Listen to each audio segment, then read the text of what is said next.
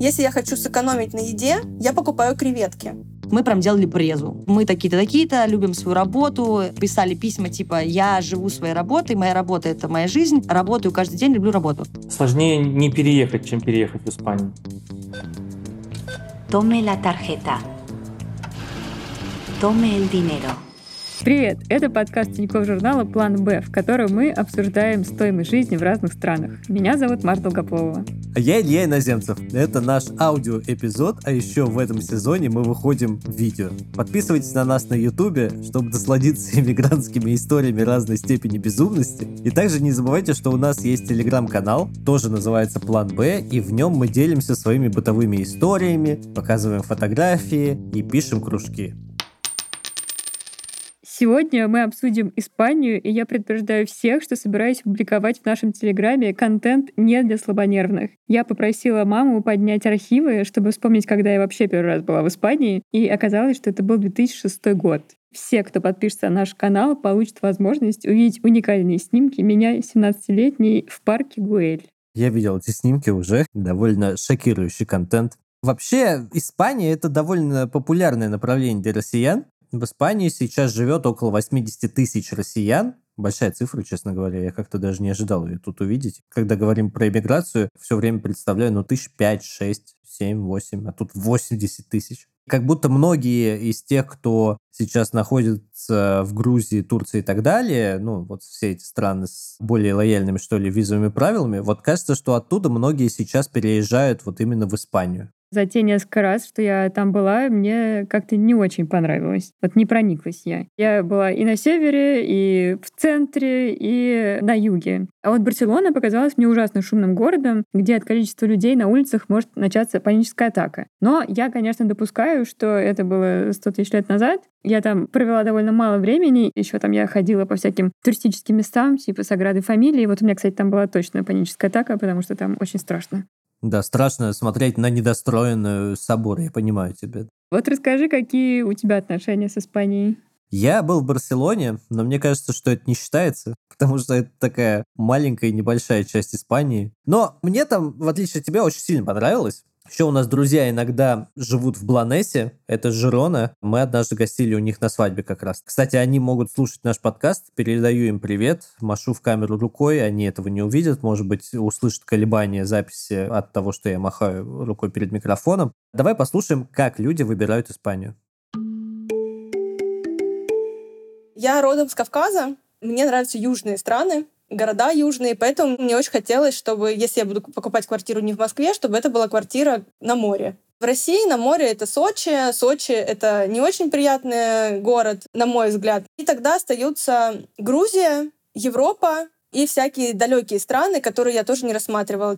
Это Света Данильченко. Три года назад она устала от невероятного достигаторства в корпорации, продала квартиру в Подмосковье и купила квартиру в Валенсии. Сделала в ней ремонт и вот уже несколько лет наслаждается испанским образом жизни. А еще Света ведет классный телеграм-канал «Света Валенсии» я поняла, что мне нужно переезжать в Европу, потому что там и менталитет достаточно понятный, и есть море, и есть недорогие страны. Так как у меня был бюджет 6 миллионов рублей, я начала смотреть, какие страны, в принципе, подходят под мой бюджет. И это недорогие страны. Это Португалия, Италия, Испания и Греция. Ну и Кипр. Кипр — остров, я не хотела жить на острове. Греция тоже почти все остров и странный язык. Португалия. Я никогда не была в Португалии, но мне казалось, что очень далеко. Прямые рейсы из Москвы дорогие.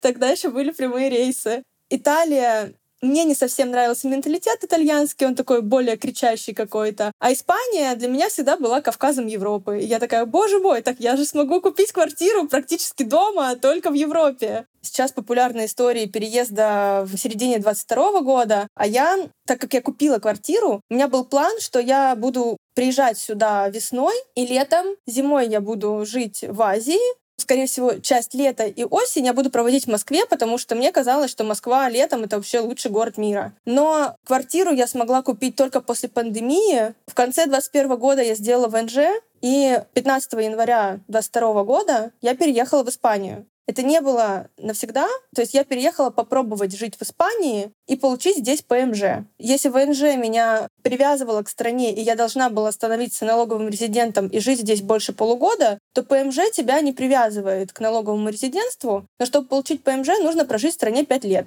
И я решила, что я буду полгода из года, ну, типа полгода плюс один день жить в Испании. Остальное время я буду жить в каких-то других странах. Но с марта 22 года я поняла, что пока, наверное, я буду жить все время в Испании. Я изначально вписалась во весь движ попробовать переезд, попробовать пожить где-то еще, кроме России, в том числе потому, что меня попросили друзья. Встал вопрос просто заработка, возможностей всего остального. Я подумала, почему нет? Это Оля Крумкач, гинеколог, автор подкаста «Раздвиньте ноги» и книги «Все о ней» а также кофаундер стартапа по разработке трекера беременности. Оля переехала в Испанию по стартап-визе полтора года назад, а до этого жила в Москве и Санкт-Петербурге. Это был март 22 года, когда все очень резко менялось и появлялись новые законы и правила. Мы выбирали на самом деле из того, что дают. Поняли, что есть три варианта — Франция, Испания и Португалия. Португалия стояла на последнем месте. Не то чтобы мы фанаты Португалии, хотя тоже прекрасная страна. Дальше надо было уже как-то головой подходить к вопросу, но еще было важно, какую визу нам одобрят. Там была долгая очень история с тем, как нам отказывали, не отказывали, мы подавались, перепридумывали, писали бизнес-план. И, в принципе, первую, на самом деле, нам одобрили французскую визу. Но Франция страна достаточно дорогая, со своими приколами, с очень большими налогами и с вопросами, в принципе, интеграции, потому что и язык никто не знает, и культура очень классная, но для меня больше Франция — это такое место, куда бы приехать, отдохнуть, посмотреть, но, наверное, все-таки не для прям жизни, где можно забазироваться. А с Испанией у меня любовь с детства, потому что я училась в испанской гимназии в Петербурге, я знаю язык, я его, естественно, подзабыла там за 15 лет, но я его легко подняла там за полгода до уровня, что я могу общаться, решать какие-то бытовые вопросики, документы и все остальное. Мне кажется, это очень смешно. Вот сколько на планете стран, а выбирают в итоге все чуть ли не из трех, где две — это Испания и Португалия, а вот третья — это вот такая еще переменная страна. Но я изначально отмела Испанию для себя по причине, что паспорт там можно получить за 10 лет, еще нужно отказываться от первого гражданства. Ну вот, когда мы вообще думали о том, что надо уехать из России, это было полтора года назад, и тогда, конечно, вопрос документов стоял как-то максимально остро. Ну, то есть сейчас он, наверное, тоже остро стоит, но все-таки какая-то вот истерия все-таки закончилась. И вот я думаю, что, может быть, зря и настолько уж принципиально, учитывая, что вот именно ВНЖ как будто всем вокруг довольно легко дают. Ты знаешь, вот мы часто говорим, люди переехали в Испанию, Португалию или Германию, а на деле мы подразумеваем Барселону, Лиссабон и Берлин. Люди уехали в Грузию, ну, в Тбилиси они уехали на самом деле. В Армению, да в Ереване они живут. Это, конечно, где-то включил немного. У всех разные жизни и истории, но довольно забавно, мне кажется, что переезд в столицу или просто большой город, это как бы уже отождествляется со всей страной. Хочется узнать чуть подробнее про легализацию на месте.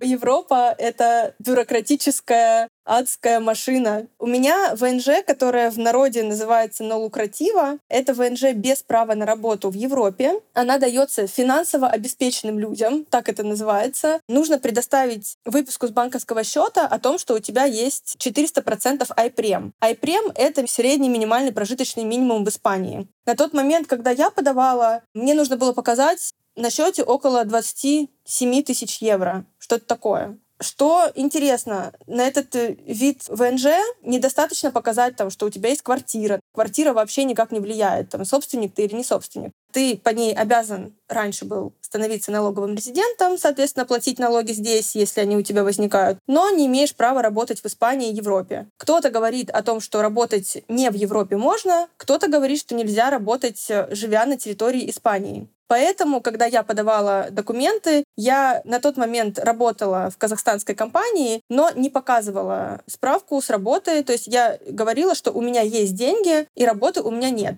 Что с этим делать? Я решила, что... Ну, я не знала, что с этим делать позже, потому что трактовка закона, правда, непонятная. Но чтобы выдали эту визу, лучше не говорить, что у тебя есть работа. Этот вид ВНЖ не очень любят давать парам, потому что, как я поняла, Испании намного интереснее приглашать в страну девушек, которые могут впоследствии стать женами испанских мужчин, потому что мужчин, например, в Испании больше, чем женщин. Это достаточно такая интересная история. Одиноким девушкам этот вид ВНЖ дают чаще, чем людям с семьей. В любом случае, это ВНЖ, оно подходит не всем, потому что нужно обладать деньгами, на которые ты живешь в стране, и у тебя нет возможности устроиться здесь на работу. У меня пока что ВНЖ на три года, стартап-визе с правом на работу. Паспорт испанский — это 10 лет. Надо показать, что вот э, жил, платил налоги, все делал. Дальше мне нужно просто либо его продлевать, либо получать другие визы. И вот эти года, когда суммируются до 10, можно подаваться на паспорт. Что касается преференций, на данный момент, условно, это наличие шенгена в виде резиденции и как бы уже трех лет одобренных, которые можно потом суммировать, если я соберусь продлеваться. Ну и плюс для подачи, когда мы подавались, э, там, естественно, надо было оплатить страховки и все остальное, то есть у меня есть право получать медицинскую помощь и сложную, какую угодно в Испании, прописки, не прописки, право на работу, то есть я могу устраиваться на работу, если что, в стране, ну, там, если мне что-то понадобится, например, открывать компанию, что угодно. То есть 10 лет до паспорта все-таки, да? Но мне смешно, что я начал с того, что правила будто более мягкие, а на деле оказалось, что все чуть иначе. Стартап-виза все же кажется таким осуществимым способом, пусть там и нужна прям, ну, технологичная идея. Мы решили поговорить об этом популярном способе переезда в Испанию с Кириллом Куликовым, кофаундером стартапа, который после 12 лет жизни в, приготовьтесь, Лондоне, Тель-Авиве, Гамбурге и Ницце, Кирилл выбрал Барселону мало стран в мире, где настолько же просто легализоваться и настолько же просто там остаться. Ну, то есть миллион способов в Испании, как можно переехать сюда. Учеба, стартап-визы, сейчас эти номад-визы, нон-лукратива, инвесторские, ну все что угодно. То есть сложнее не переехать, чем переехать в Испанию. Те, кто реально занимается стартапами, вообще не сложно куда-то переехать. Но это тоже связано с общим трендом на старение местного населения, всем нужны сотрудники. Там в Германии, посмотрите, какие там реформы, просто революционные изменения творятся с иммиграцией. Немножко происходит искажение психологическое, когда много переезжаешь, и планировать даже там на 2-3 года очень сложно, потому что появляется fear of missing out, что если мы живем здесь, то где-то хорошее место появляется, есть. Есть еще, мне нравится понятие сезонной жизни. В разные моменты жизни люди выбирают разные места, для жизни. Вот сейчас нам 30 плюс, нам очень хорошо в Барселоне. Наверное, в 60 я бы не хотел жить в Барселоне. И, может быть, в 20 тоже не лучшее место для Барселоны. Мало таких городов, которые так сильно отличаются от района к району. Например, чтобы быть объективным, есть такой критерий, что весь мир сюда приезжает снимать клипы, рекламу, потому что здесь есть морские пейзажи, здесь старый город европейский, здесь есть небоскребы, здесь есть горы, здесь природа плоская, природа холмистая. И, наверное, последнее, что я добавлю про Барселону, что люди, которые посмотрели мир, они выбирают не между Барселоной и Валенсией, там, или Барселоной и Мадридом, или Севией. Люди, которые посмотрели мир, выбирают между Барселоной, Лондоном и Берлином, потому что Барселона намного ближе к этим городам, чем к Валенсии. Поэтому вся остальная Испания для нас, она совершенно мало интересно. Точно мы не будем жить нигде в Испании никогда. Вот это я точно могу сказать. Вот на этом моменте мне уже продали Барселону. Я слушала все это и хотела сказать себе, ну вот ты этого достойна, вот жить вот в таком городе. Ой, да мне во время подготовки к выпуску стало попадаться все больше тиктоков и рилсов про жилье в Испании. Короче говоря, после цен на квартиры в Лондоне я на стенку лез, и такие шикарные здания зачастую по ценам гораздо ниже московских. Давай послушаем, как в этой идеальной Барселоне Оля искала себе квартиру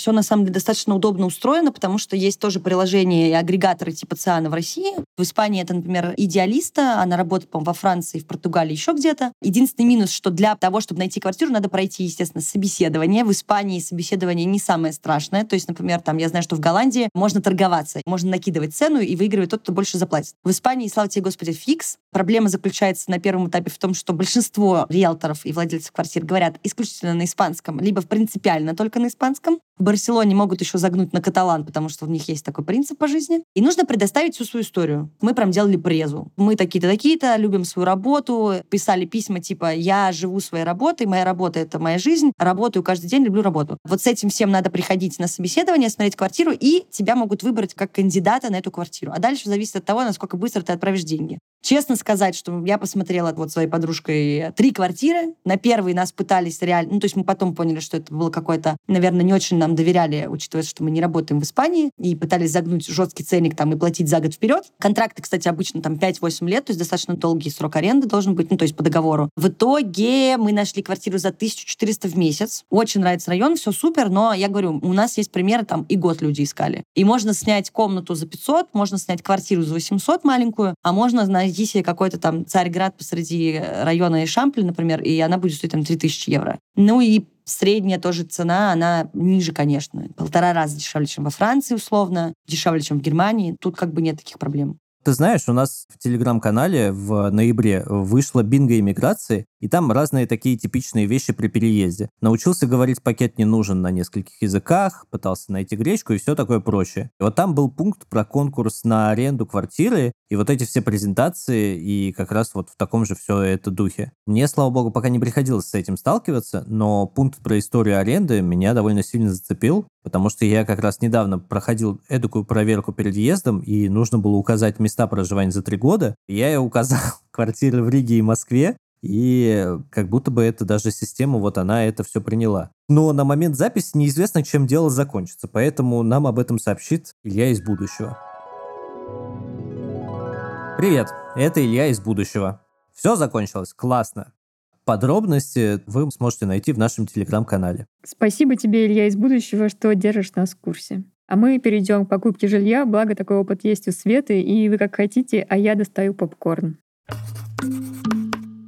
В девятнадцатом году я решила, что куплю квартиру именно в Испании. Приехала сюда и где-то за три недели нашла идеальную квартиру. Что меня удивило в покупке квартир, так как я уже покупала квартиру в России, то в Испании немного другой процесс. Сначала ты находишь квартиру, потом ты делаешь предложение о покупке продавцу и заключаешь с ним договор АРАС. В России это что-то типа залога, но здесь ты платишь залог, и есть вероятность, что твою квартиру не освободят в течение трех месяцев. Типа ты какое-то долгое количество времени будешь ждать покупки своей квартиры. Часть квартир, они уже без жильцов, но часть квартир продается так. Поэтому я и попала вот в этот гэп пандемийный, потому что в девятнадцатом году, в конце года, мы заключили договор о том, что я покупаю квартиру в конце девятнадцатого. В двадцатом, в апреле я должна была приехать и купить квартиру, но в марте закрыли границы, и я не смогла приехать. Все из-за того, что люди, которые жили в этой квартире, попросили полгода на то, чтобы ее освободить.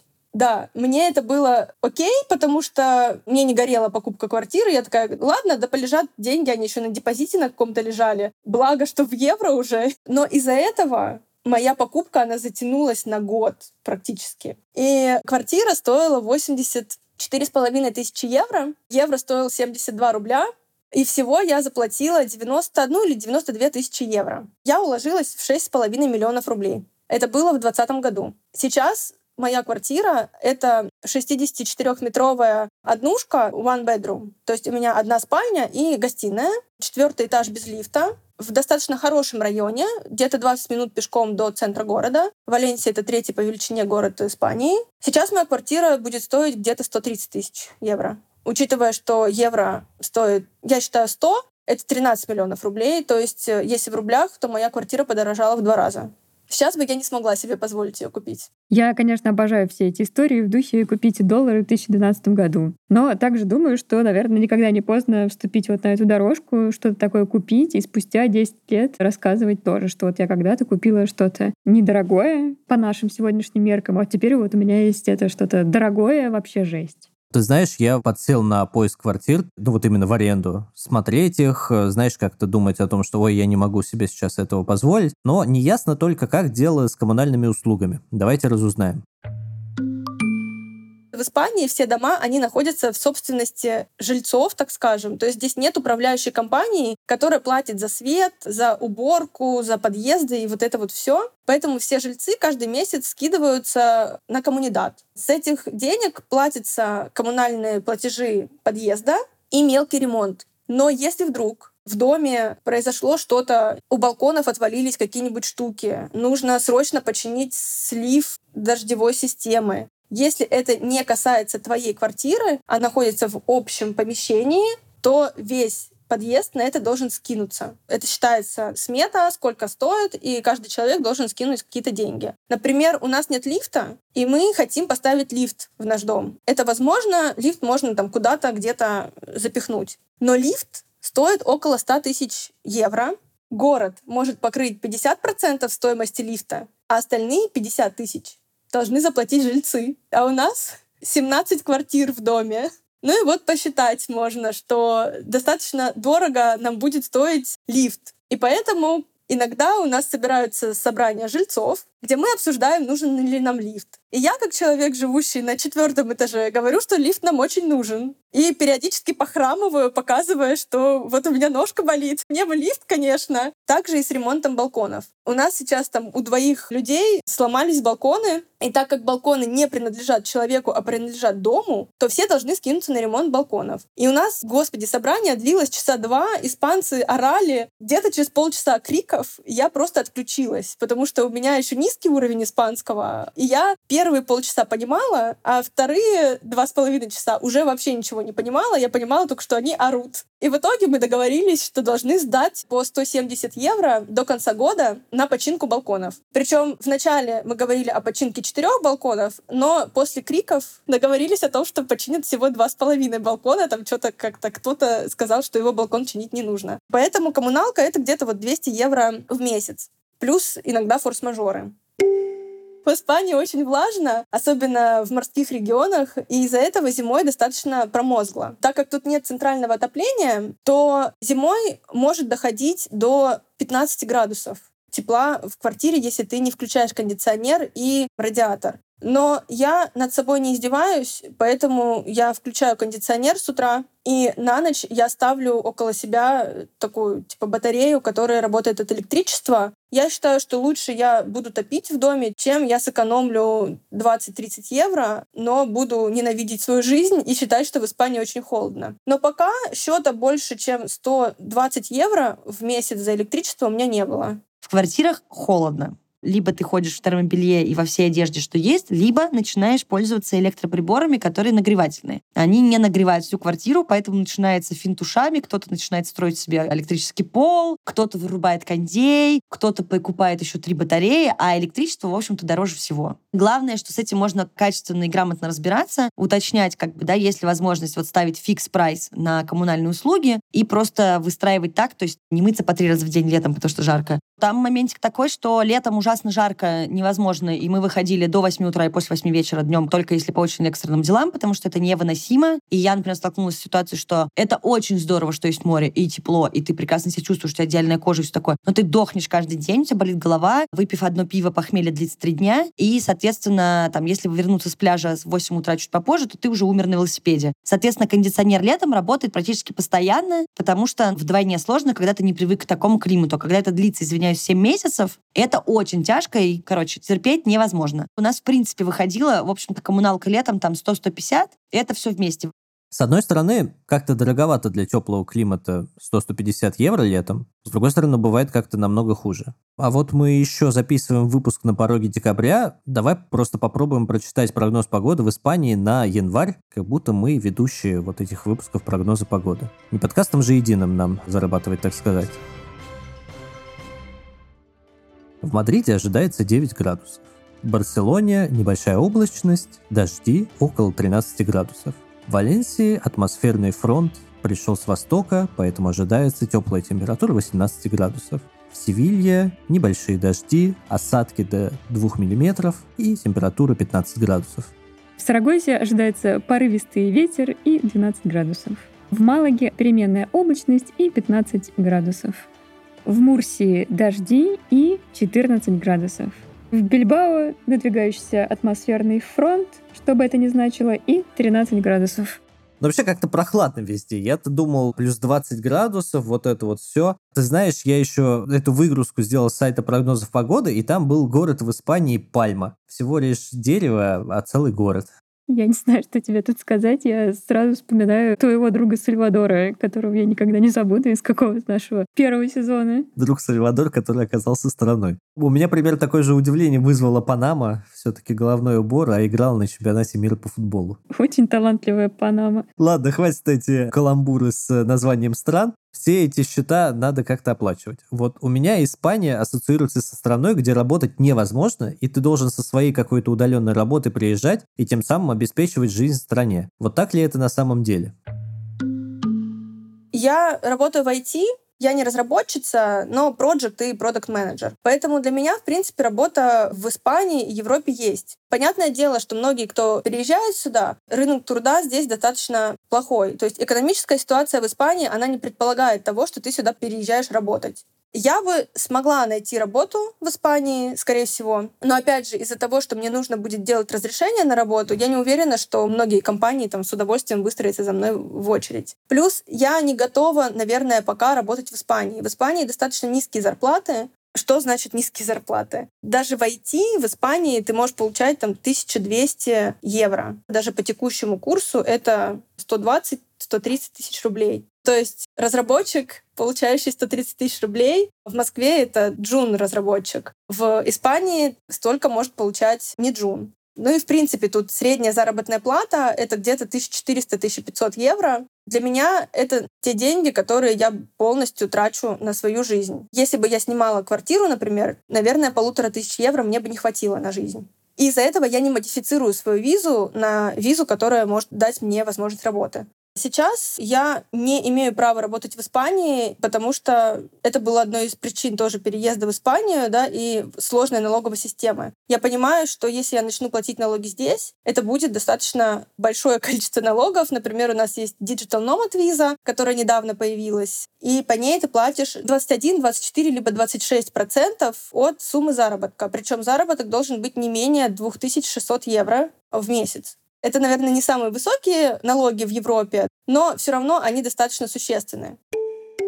В Испании, например, есть такой прикол, то есть там всегда отсчитывается квартально, необходимо подавать декларации налоговые. Чаще всего, ну, по стартап-визе, например, это самая такая распространенная история. Первый год можно подавать, есть такой налог на сбережения. То есть как раз-таки требования для подачи на визу — это какая-то сумма денег, заявленная Министерством экономики той страны, куда подаемся. Сколько денег ты должен привести с собой, чтобы доказать стране, что вот у меня есть деньги, и я смогу прожить какое-то время. Там в нашем случае, условно, пока не заработает стартап. И есть налог реально на свои сбережения. Я не знаю, где еще платится налог на сбережения. Есть налог на роскошь. Значит, если ты роскошный человек, обладаешь приданным, надо платить налог на роскошь. Причем на роскошь имеется в виду во всех странах мира. Неважно, что ты в Испании и что у тебя там ничего нет. Если где-то есть еще какое-то имущество, платим налог на роскошь за это имущество. Вот меня вот эти вот факты удивили. И важно подавать налоги не только свои, да, за себя лично, а еще, естественно, там за компанию или работу, или стартап, или там фриланс, или все, что ты делаешь. И вот здесь нужно прямо этим заниматься, потому что это выглядит не как у нас, то есть нет автоматизированной системы. Это прям подача документов, бюрократия сверхужасная. Надо быть готовым, что можно прийти, на английском никто говорить не будет, а даже на испанском не будут, будут говорить на каталанском. То есть там даже, например, к нотариусу лучше ходить всегда с доверенным лицом, который говорит на испанском. Это прямо их как бы запрос. Я обходила забирать свою карточку резидентскую, и я пришла, а там запись на сайте. И я пришла, и меня нет в списке. Пришлось рыдать, причем это было не наигранно, это было, ну, естественно, я уже просто настолько была на исходе. У меня через два дня уже билеты в Россию, к подруге на свадьбу, к родителям, к друзьям, а мне карточку как бы не дали. А я там за месяц это все планировала. Меня просто пропустил полицейский, он такой, все, я понял, как бы покажи билеты, я показала билет, он такой, иди. И вот эти вот бюрократические ошибки, они там сплошь и рядом. То есть готовиться к тому, что четыре раза ходить, доказывать какую-то фигню. И вот таких вот вещей очень много. На самом деле мы там по сто раз делали одно и то же дело, потому что, ну, это просто очень плохо работающая система. А потом еще потеряют дело, а потом не дозвониться будет, потом уходим на, в отпуск на месяц, а потом через два месяца в LinkedIn надо будет найти человека, который там работает, написать ему, он такой, а, ваши документы потерялись. То есть обычно это выглядит вот так. Все очень муторно. То есть налоги-то ладно, скорее сама система. В Испании есть несколько фраз, которые описывают жизнь испанца. Это маньяна и транкила. Маньяна — это завтра. Но маньяна — это на самом деле не завтра. Маньяна — это когда-нибудь. Если тебе сказал человек, что все сделается маньяна, то это может быть через месяц, через два, а может быть завтра. А транкила — это расслабься.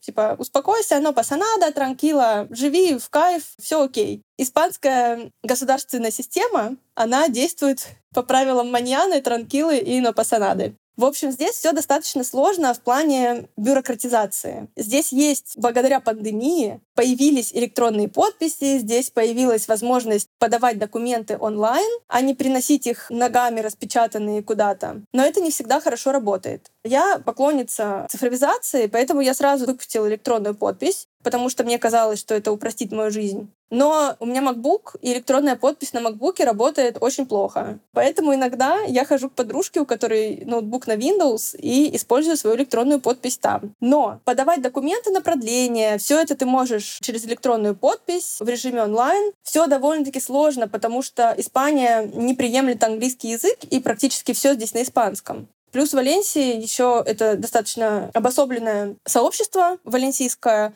и здесь есть еще один язык, валенсийский, поэтому часть информации на испанском языке, часть информации на валенсийском языке. Google переводчик валенсийский язык не совсем э, корректно переводит. Но, в принципе, если выдохнуть, принять вот эту маньяну и транкилу, понять, что это не Россия, в которой на самом деле все достаточно круто в плане цифровизации, да, что это не банк, в который ты зайдешь по Face ID, а банк, в который ты получишь смс потом еще введешь пароль, а потом он еще тебе напишет, что пароль не подошел. И если это все принять, то в принципе все окей. Мы так много говорили про Маньяну, и вот наконец-то встретили ее в естественной среде обитания, так сказать. Мне кажется, только в Италии похожие вайбы. И вообще я считаю, что бюрократию почти везде, кроме Балкан, в целом можно пройти, ну, как компьютерную игру.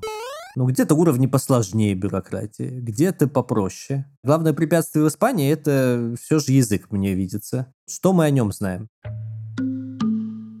Чтобы жить в Испании, нужно обязательно знать испанский язык, потому что испанцы считают, что испанский один из самых распространенных языков в мире, поэтому им кажется, что все люди, которые приехали в Испанию, должны говорить по-испански. В крупных туристических городах типа Барселоны и Мадрида многие говорят по-английски, но вот Валенсия Три года назад, когда я сюда приезжала покупать квартиру, здесь практически никто не говорил по-английски. Сейчас процент людей, которые говорят по-английски в обслуживающей сфере, там, сфере развлечений, в кафешках, оно выше, но все равно можно прийти в кафе, и с тобой не смогут поговорить по-английски. Поэтому я начала изучать испанский заранее, до того, как купила квартиру. Но из-за пандемии запал ушел на нет, и я забросила изучение языка. И в прошлом году я пошла в государственную школу изучения языка, прошла через Сартео, это что-то типа розыгрыша мест, выиграла место, и в прошлом году училась на интенсиве А1, А2.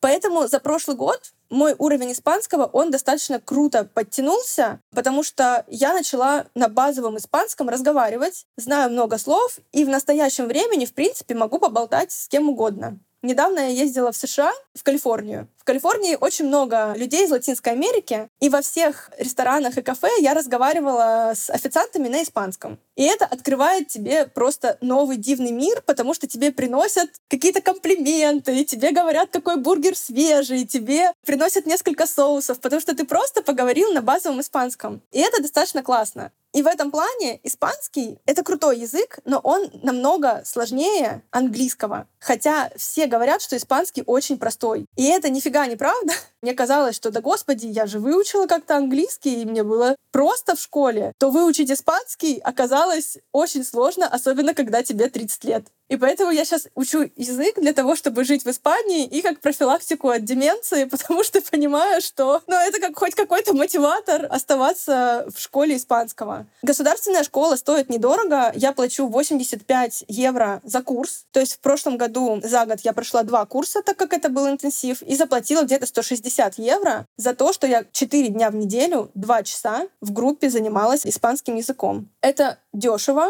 и сердито. Я вот учила испанский пару месяцев год назад, и меня это прям оттягивало в то тревожное время, в которое мы жили. Такое, знаешь, маленькое дело. Вот ты занимаешься им, и вот час ни о чем не думаешь. И я выучила, значит, настоящее время и одно прошедшее. И это кошмар. Ну вот, то есть после английского ты сидишь с этими табличками, спрягаешь бесконечно, как сумасшедший. Ну то есть я вообще не завидую, конечно, всем, кто учит русский язык. И вот даже я что-то запомнила благодаря этому короткому обучению. И когда вижу испанский, то он мне уже немножко роднее и ближе, чем французский, например, немецкий, потому что я вот знаю, что щенок по-испански — это «эль перито», огурец «эль пипиньо». Но вот каталанскому и валенсийскому меня жизнь не готовила. Я знаю только «вамос», на испанском. Вряд ли это мне поможет в следующей теме. Ну, разве что, если мне понадобится сказаться невменяемым.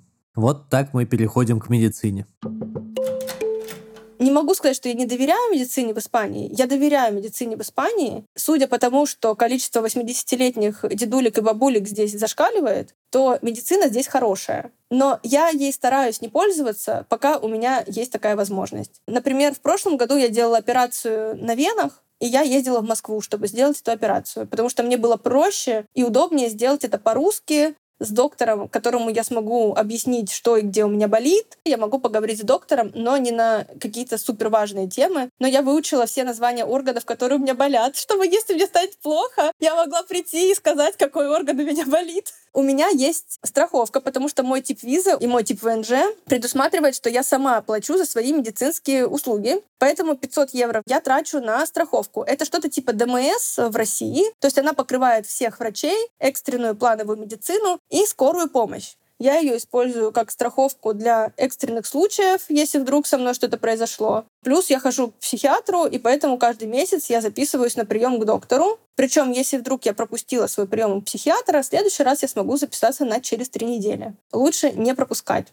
Мне очень понравилась стратегия выучить название органов. Причем тему частей тела я уже проходила, и что я могла бы сказать, если у меня что-то заболит. Например, эль пунья — кулак, Лос Печус — грудь, Лабарига — живот, а также Эль Кульо — попа. Мне интересно, зачем тебе объяснять, что у тебя болит кулак? Ты кого-то избила? Почему врача тогда ты, а не твой соперник? Илья, ну ты знаешь мой скверный характер и слабое физическое тело, так что там все может случиться. Слушай, много вопросов, значит, много энергии на раздумие надо тратить, а значит, надо восполнить калорийный недостаток. Простой способ это сделать – поесть. На записи я это делать не могу, поэтому остается только поболтать про это с гостями. Естественно, вначале там вот это был жор, сыры, хамоны, всего побольше. Сразу я сказала, мне все равно. Я вот первое время вообще делаю как хочу, не считая бюджет. В смысле, не просчитываю каждый поинт, но слежу за тем, чтобы все просто было органично, чтобы я не выходила за свои рамки. Но не сильно там изменяя себе, если что-то хочется, окей, купи и съешь. Потому что это важно тоже во время адаптации. Сейчас я скорее пришла к такой штуке, что где-то 60-80 евро в зависимости от фрукта и овощи. Это мои траты за неделю. Это достаточно разнообразно. То есть это и морепродукты, и рыба, и мясо, и фрукты, и овощи, и молочка. То есть всего, чего только хочешь. Я, например, люблю скорее не рестораны, а кофе с булочкой на вынос, где-то перехватить что-то маленькое или там экстренно что-то попробовать. Вот у меня есть guilty pleasure в виде Red Bull на улице, булки с кофе и там bubble tea. Я не пользуюсь доставками, мне там это не очень удобно, и это не Яндекс Лавка, естественно. Недавно Мак Завтрак заказала домой. Это, мне кажется, первая моя доставка из ресторана там за 100-500 лет. И ресторан ресторана. В Москве я реально тратила больше денег на еду. Раза в два, я бы сказала. Это очень забавно, как мы там ездим друг к другу в гости с друзьями, да, там приезжают к нам ребята из Голландии, Германии, такие, бесплатно все. Я только что позавтракал бесплатно. У меня подруга из Испании ездила в Копенгаген. Она такая еще дата-аналитик, очень классная девчонка. Или, ну, она считает все всегда. Это как бы не скряжество и там еще что-то, а она просто, ну, так мозги устроены. И она ездила в Копенгаген, и она там выкладывает, типа, кусок хлеба, какое-то масло, значит, кусок лосось, допустим. И она пишет, ребят, я не буду врать, но типа 30 евро, да, у нее счет. Тем же делом она же через месяц в Москве. Ребята, я поела бесплатно, только что 6 блюд, выпила чай, морс, еще сходила за муравейником во вкусвилл. Ну, как бы это очень-очень забавно. А, например, в Испании реально прикольнее купить еду домой и сделать ее, потому что кухня, например, каталанская, а там есть интересная и классная. На самом деле это культура как бы крокетов, валенный там в чем-то зажаренный сыр с тестом, с хамоном. Это какие-то куча тысяч одна закуска. И чаще всего это реально подножный корм. Ну, то есть это типа не какая-то великая кухня, там это в масле все валится, жирное. Очень забавная эта разница, когда мы куда-то приезжаем, такие, блин, а почему круассан в Париже стоит как все, что я вчера купил в Барселоне? А они приезжают к нам, и просто начинается реально там пачка устриц, значит, два арбуза, какое-то вино, этот бесконечный хлеб, морепродукты. И это, правда, очень забавно выглядит, потому что мы все как дикие такие друг у друга в гостях, сравниваем, что везде происходит. Так что нет, Испания дешевая страна, это правда. Здесь, конечно, отличается еда, потому что я живу у моря, Соответственно, у меня достаточно дешевые морепродукты. Если я хочу сэкономить на еде, я покупаю креветки. Это довольно-таки странно звучит, да, в реалиях человека, который жил кучу времени в Москве. Ну, то есть я такая, так, блин, мне нужно дотянуть до конца месяца на 25 евро. Я такая, ну, накуплю креветок, сделаю с ними пасту, просто поем и там что-то еще. Но гречку вот в такой момент я бы не купила, потому что гречка стоит 5 евро за килограмм. Соответственно, у меня сильно изменилось то, как я питаюсь. Здесь я начала больше питаться фруктами и овощами, потому что они более доступны. Плюс здесь я стала есть много еды, которая уже готова в супермаркете, либо полуфабрикат. Если в России мне казалось, что полуфабрикаты — это вот что-то, что обязательно будет достаточно плохим, по качеству, да, либо оно будет супер соленое, либо там будет непонятно из чего сделано, то здесь можно покупать полуфабрикаты, и они очень крутые.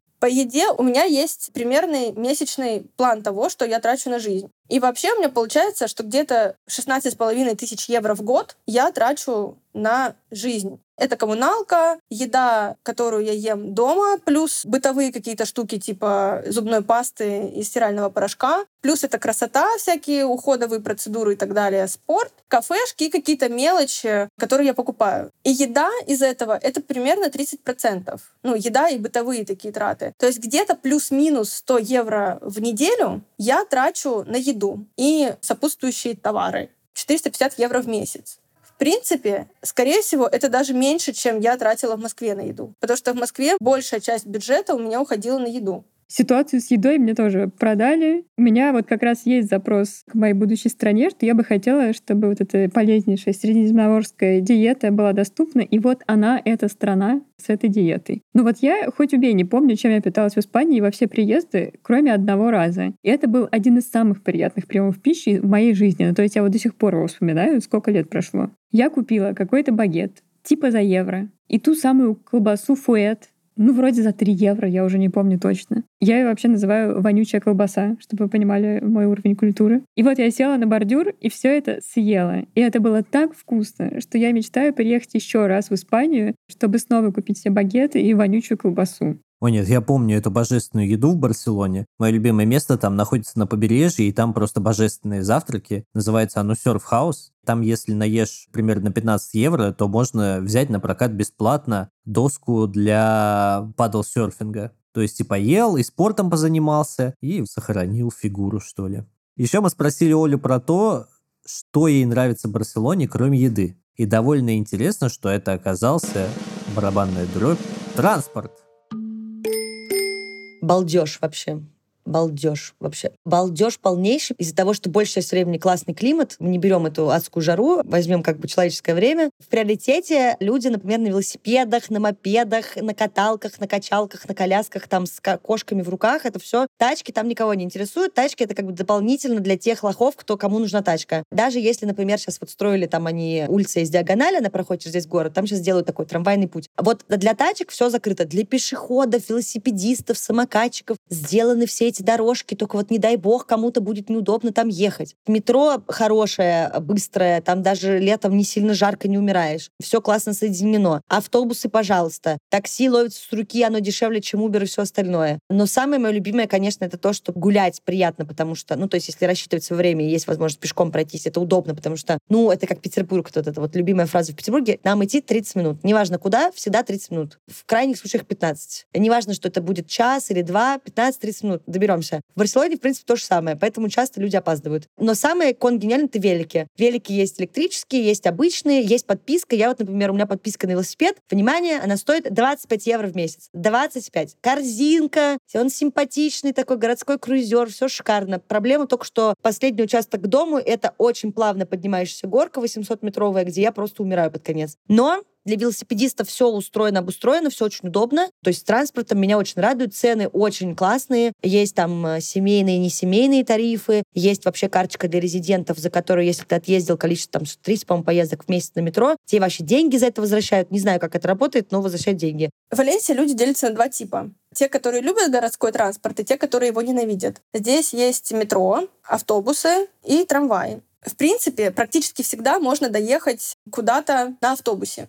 Но все меняется, когда приходит ночь. Метро в Валенсии работает до 22 часов. А 22 часа — это как бы вообще не ночь еще даже. Ну, то есть, если в Москве ты можешь до часу ночи куда угодно поехать на метро, то в Валенсии в 22.00 знаешь, что метро закроется. И потом раз в час будет ходить автобус, который довезет тебя до центра города, а из центра города еще раз в час будет ходить автобус до твоего района. Классно, если ты живешь где-то недалеко и можешь дойти пешком, потому что такси стоит достаточно много. Средняя поездка, там, 10 минут, может обойтись там, тебе в 10-15 евро. Но при этом у меня есть карточка на все виды транспорта за 17 евро. Это безлимитная карточка, по которой я могу пользоваться вообще любым транспортом в Валенсии, кроме поездок в аэропорт. В среднем по Европе это очень дешево. В Лондоне я могу за день на транспорт потратить 12 фунтов, а здесь я 17 евро трачу за месяц.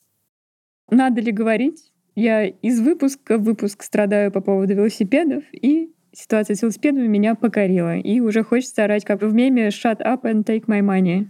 Но я добавлю ложку дегтя. Я однажды видел компанию тинейджеров, которые в натуре нюхали клей в поезде метро в Барселоне. И я думал, что за 90-е здесь вдруг? Странно, почему это здесь? Почему Барселоне метро вообще? Как-то не вяжется у меня этот образ Барселоны и метро. Подземка какая-то. С чего это? Там так тепло на улице, зачем еще под землю спускаться? Возвращаясь к этой истории с клеем, наверное, не всем денег хватает. Кстати, сколько стоит переезд в Испанию? Ну, мне кажется, что типа 30 тысяч. Что я включила в эти 30 тысяч? Квартиру на полгода, я в них включила билеты доехать, я в них включила услуги, потому что я пользовалась агрегатором, который помогает с документами, потому что бизнес-план писать и все остальное я не умела раньше. Потом я на это закладываю страховка, банковские штучки, там налоговые и все остальное. И я в это закладываю депозит, который требует страна, как предоставление финансов. Ну и тогда берем сверху подушку на первые пару месяцев там адаптацию. Адаптация сложная вещь, надо понимать, что может э, съехать кукуха напрочь. Вот у меня был момент, когда я думала, что все уже как бы конец, поэтому я поменяла терапевта с опытом общения с людьми, которые переезжали. Он сам, в общем-то, переезжал и живет какое-то время уже в Европе. Важно для себя поставить цели, поговорить с собой о том, что будет, если там захочется опять что-то поменять. Меня прибило раньше, я отлежала две недели в кровати с горой вещей на ней, не вставала, ничего не делала делала. Наверное, моя выученная штука просто больничного опыта работы в больнице. Я такая, так, если я сейчас не встаю, то надо консультироваться насчет депрессии. Если я могу встать, то мне, наверное, не так плохо. И я вот встала, и я прям стала себе поэтапно выстраивать, что я делаю. Потому что работа работается, документы поданы, они как-то сделаются. Надо просто как бы дойти там и отнести бумажку, дойти и поговорить. А вот общая как бы жизнь своя, вот это вот занимает очень много времени, и может не с первого раза получиться, я думала вначале, что сложнее будет решить вопросы с документами, там, найти квартиру, вот это все. А, а вообще нет. Сложнее себя сохранить и остаться в здравом уме и вообще что-то делать в своей жизни. Ну что ж, 30 тысяч на переезд, значит. Кстати, если вы не смотрели пилотный выпуск этого сезона, то посмотрите, он в видео. Илья там очень красивый. Там мы вместе с не менее красивым финансовым консультантом, который специализируется на иммиграции, учимся рассчитывать бюджет, собственно, на эту иммиграцию. Получается, что у Испании какой-то бич-пакет для переезда. Бич там это пляж, а не то, что можно подумать в первую очередь. Хочется просто про планы героев узнать. Я сразу понимала, что Испания не будет финальной точкой. Точнее как, я понимала, что иметь квартиру в Испании — это круто. Здесь есть море, ты ее всегда можешь сдавать, если что, отдать в управление какой-нибудь э, управляющей компании, которая будет за тебя ее сдавать на Airbnb, а ты будешь просто получать какие-то деньги за вычетом налога. Даже пусть они будут небольшие, да, но у тебя есть вот эта вот квартирка в Испании. Это же очень классно звучит. Но сейчас, пожив здесь два с половиной года, я все-таки жительница мегаполиса, и мне очень не хватает крупного города, в котором всегда что-то происходит. Я думала о том, что, возможно, через несколько лет я куда-нибудь перееду. Надеюсь, что испанское правительство не услышит это и даст мне ПМЖ. В общем, мой план — получить ПМЖ, а потом уже решить. У меня очень много всего происходит. Вот недавно тут э, в личной жизни поменялось все, поэтому я вообще не знаю, как бы пока план. Пока что у меня есть резидентура на три года, и на самом деле вот даже то, что мы обсуждаем с командой, а мы понимаем, что мы не знаем даже через три года, как бы будет смысл также продлеваться. Не будет. Я, когда встал вопрос переезда, честно говоря, я врач, работающий в больнице, делающий какие-то проекты, которые раньше я считала фуфлом моими какими-то личными приколами. Подкасты какие-то она делает, что там блог ведет, что это такое. Ну вот, как бы вообще-то я была оперирующим гинекологом, как бы все такое. И тут вот такой пранк. Почему бы не попробовать? Будет ли потом возможность? Мой отец меня поддержал. Он говорит, Оль, в смысле? Он говорит, спроси меня. Я говорю, вот есть возможность попробовать, а я боюсь. Он говорит, что, дурак, что ли? И он такой, ну все, вот тебе ответ. Он говорит, конечно, надо ехать. Почему не попробовать? Я не знаю, может, я там через полгода захочу в Австралию поехать. Почему нет? То есть у меня здесь нет такого. То есть стабильности в вопросе вот этому пока что у меня не наступило. И мне это даже нравится. Не думала, что скажу такое про Испанию, но герои этого выпуска продали мне эту страну. Как минимум, я хочу приехать туда на пару месяцев и все посмотреть уже новыми вот этими иммигрантскими глазами. Ну, то есть понятно, что бюрократия страшная, да, паспорт, скорее всего, не получишь. Но, с другой стороны, выбирать место для жизни, исходя из того, насколько вот у этой страны крутые бумажки, ну, тоже уж как-то странно. Ну, то есть сколько мы жили лет, и вообще нас не заботило вот этот вопрос паспорта. Сейчас какое-то странное время, когда вот эти все вопросы, какой у тебя паспорт, вышло как-то на первое место, но я очень сильно надеюсь, что настанут в нашей жизни все какие-то времена, когда мы снова перестанем про это думать. Так что, возможно, я все таки переоценивала значимость этого критерия для себя. Вот, либо, возможно, у меня сегодня просто очень нетревожное настроение, но так или иначе мне очень понравилась история наших героев. Все они не знают, где они будут жить дальше. Ну вот прямо сейчас они позволили себе покайфовать в этом классном месте, и вот я тоже так хочу. Ну, я в шоке от э, низких цен, близости моря, кухни, транспорта, развлечений, способов легализации. Все меня положительно удивило, кроме языка. Языку ставлю не вот, потому что его надо учить. Английский тут особо не прокатит. Но зато, видимо, если в Испанию ехать, то будет стимул какой-то новый язык все же выучить. Нам пора заканчивать. В очередной раз позвать всех подписаться на наш YouTube-канал, Telegram-канал, оставить нам комментарий или оценку в любой подкаст-платформе, где вы нас слушаете, где вам удобно это делать. Ссылки на все вот это наше хозяйство мы поставили в описании. Я Илья Наземцев. А я Маша Долгополова. Пока. Надо, короче, Илье прогонять без нас, вот, а потом приходить бодрым и довольным.